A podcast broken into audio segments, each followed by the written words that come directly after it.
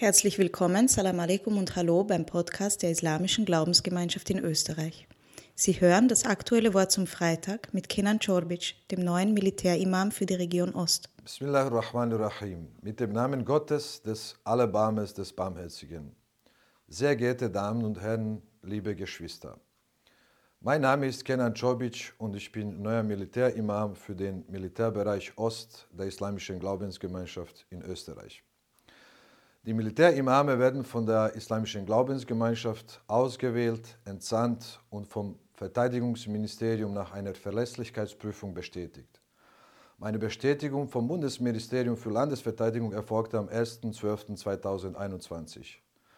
Seit dem Jahr 1878 der Okkupation von Bosnien und Herzegowina dienten viele Muslime in der K&K-Armee. Entsprechend haben auch Imame als Seelsorger in der Armee gedient. Als erster K&K Militärimam wurde Haji Mehmed Efendi Kokic am 1. September 1882 zum Militärimam ernannt. Im Jahre 1914, zwei Jahre nach dem Islamgesetz, gab es sogar den ersten Militärmufti. Im Jahr 2015 wurde eine gesetzliche Regelung für die religiöse Betreuung für Angehörige des Bundesheeres erlassen. Es ist eine Tatsache, dass in Österreich lebende Muslime unterschiedliche ethnische, sprachliche und religiös-soziale Hintergründe haben. Deshalb sehe ich eine von den größten Konfrontationen im Militärbereich mit dieser Fülle der islamischen Diversität. Mit der Diversität meine ich verschiedene Rechtsschulen im Islam, aber auch Muslime, die glaubensfern sind und sich auch kulturell dem Islam zuordnen.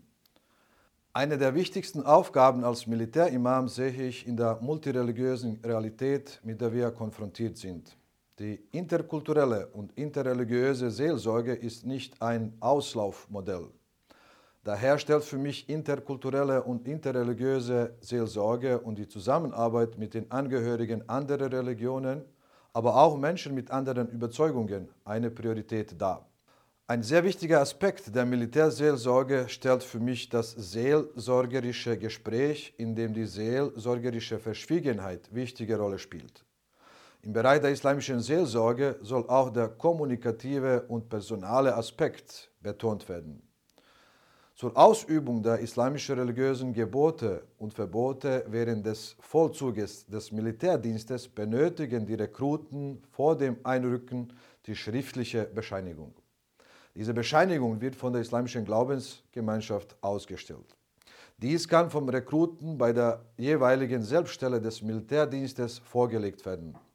Mit dieser Bescheinigung verpflichtet sich der Rekrut der islamischen Glaubensgemeinschaft in Österreich als staatlich anerkannte Religionsgemeinschaft gegenüber seinen religiösen Pflichten, insbesondere die Beachtung der Gebote und Verbote der islamischen Religion, tägliche Gebete, Freitagsgebet, Fasten im Ramadan und so weiter als praktizierender Muslim einzuhalten. In diesem Sinne wünsche ich euch allen einen gesegneten Freitag.